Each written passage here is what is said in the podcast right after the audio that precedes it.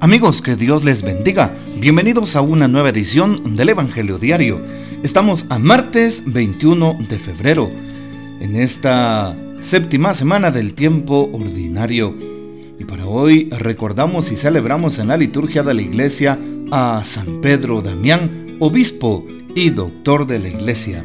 San Pedro Damián nació en Rávena en el año 1007 y vivió una vida de ermitaño en Fuente Avellana, antes de convertirse en el colaborador de los papas para promover la reforma en la iglesia.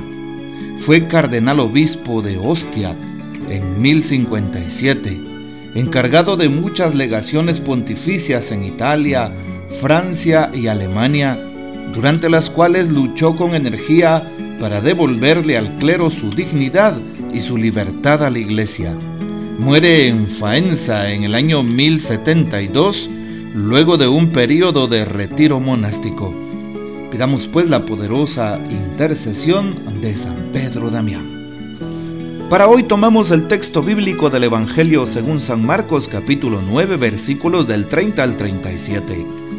En aquel tiempo Jesús y sus discípulos atravesaban Galilea, pero él no quería que nadie lo supiera porque iba enseñando a sus discípulos les decía, el Hijo del Hombre va a ser entregado en manos de los hombres.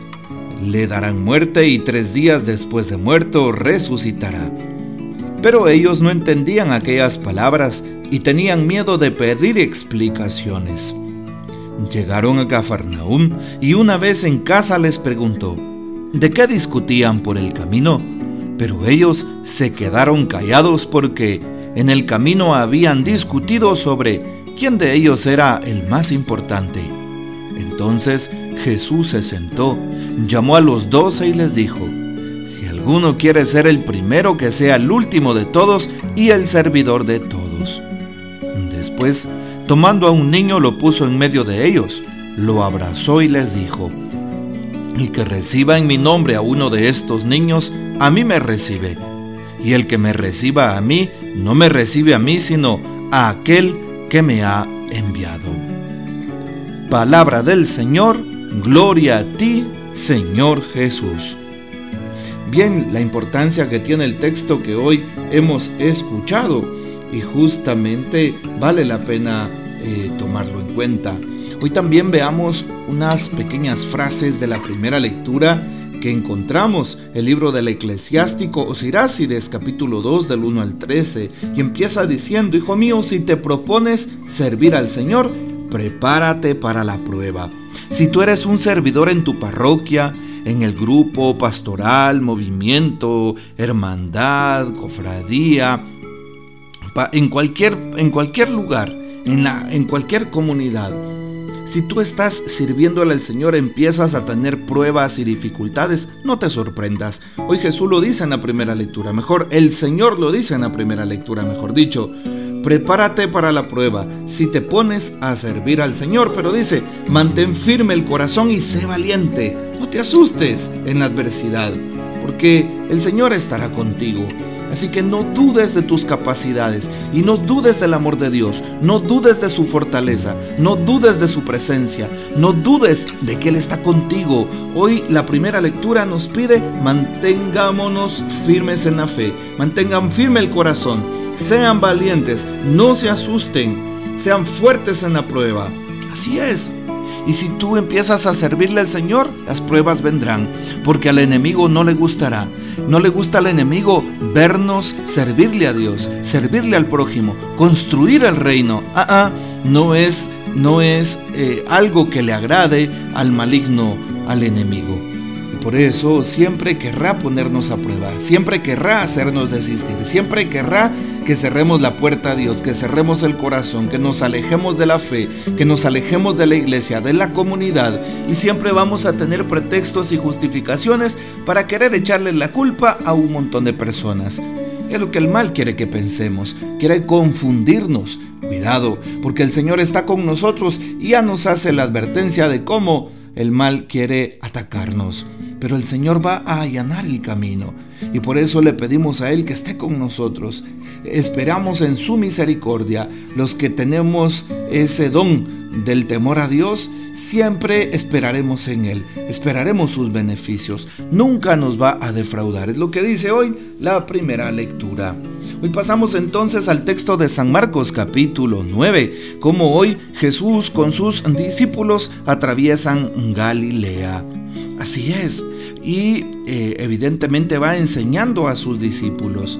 Les enseña cómo Él es el Hijo del Hombre que por cierto también se le llama en las Sagradas Escrituras Hijo del Hombre al Mesías.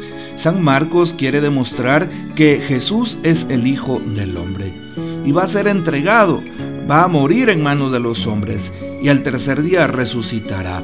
Pero no entendían aquellas palabras, ¿por qué? Porque no, no entendían qué significaba el dolor, qué significaba el sufrimiento, qué significaba la cruz. Para los apóstoles era impensable más cruz, más dolor. Ya tenían mucho con el imperio romano que estaba encima asediándolos. Ya tenían mucho con tantos impuestos que se cobraba y pues todo lo que provocaban. Ya tenían mucho con la Mishnah y las leyes que imponían sobre ellos.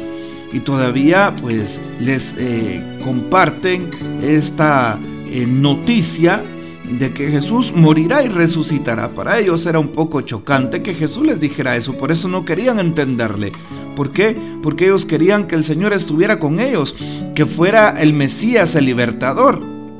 Y claro, eh, la concepción que se tenía del Mesías era aquel que iba a liberar al pueblo de Israel de la opresión. Bueno, de la opresión del imperio, de la opresión de cualquiera que tratara mal al pueblo claro, se encuentran que Jesús no es así, que Jesús tiene otra manera de pensar, que Jesús construye el reino desde la paz, desde el amor, desde la misericordia, desde el perdón. Por eso al llegar a Cafarnaúm, pues Jesús les pregunta de qué discutían por el camino, pero ellos no querían eh, pedir explicaciones. ¿Por qué? Porque se quedaron callados, porque en camino habían discutido sobre quién era el más importante. Así es. ¿Quién tenía el primer lugar? ¿Quién iba a ser el más reconocido, el que tenía más gloria, más fama, el que delante de Dios era el que más prestigio eh, pudiera haber tenido o gozaba? Por eso Jesús se sienta, los llama al grupo de los doce y les dice, si alguno quiere ser el primero, que sea el último y el servidor. Digamos bien, si quieres ser el primero delante de Dios, sé el último delante de los hombres y el servidor de los hombres. Ahí está. Y por eso es que Jesús toma a un niño y lo pone por ejemplo, aquel que es humilde y sencillo.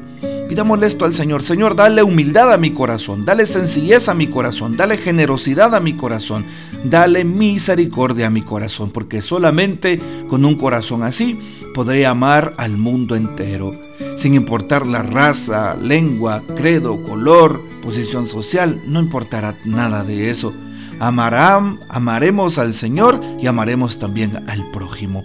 Es la invitación de la lectura que escuchamos en este día. Propongámonos algo, propongámonos amar a los demás, incluso aquellos que son tan distintos a nosotros. Amar a nuestros enemigos como el Señor nos lo pide hoy y nos lo ha pedido el domingo pasado. Hoy escuchamos brevemente lo que el Papa Francisco nos dice al respecto del Evangelio de este día y lo titula Los niños son la alegría del mundo. Dice el Papa, Jesús invita a sus discípulos a hacerse como niños porque a quien es como ellos pertenece el reino de Dios. Queridos hermanos, los niños llevan vida, alegría, esperanza, también disgustos, pero la vida es así. Ciertamente llevan también preocupaciones y a veces problemas, pero es mejor una sociedad con estas preocupaciones y estos problemas que una sociedad triste y gris porque se ha quedado sin niños, nos dice el Papa Francisco en su homilía del 18 de marzo del año 2015 al respecto de este texto bíblico. Bueno, pidámosle al Señor que nos ayude a tener una generosidad, una sencillez, una autenticidad como la tienen los niños y de esa manera seguir sembrando su reino. Bueno, que el Señor nos ayude a prepararnos como Dios manda para vivir ya el tiempo de cuaresma que empezaremos mañana con el miércoles de ceniza. No olvides participar en estas celebraciones que se avecinan. Abre tu corazón al Señor. El Señor nos bendiga, que María Santísima nos guarde y que gocemos de la fiel custodia de San José. Y la bendición de Dios Todopoderoso, Padre, Hijo y Espíritu Santo descienda sobre ustedes y permanezca para siempre. Amén. Comparte este audio y hasta mañana.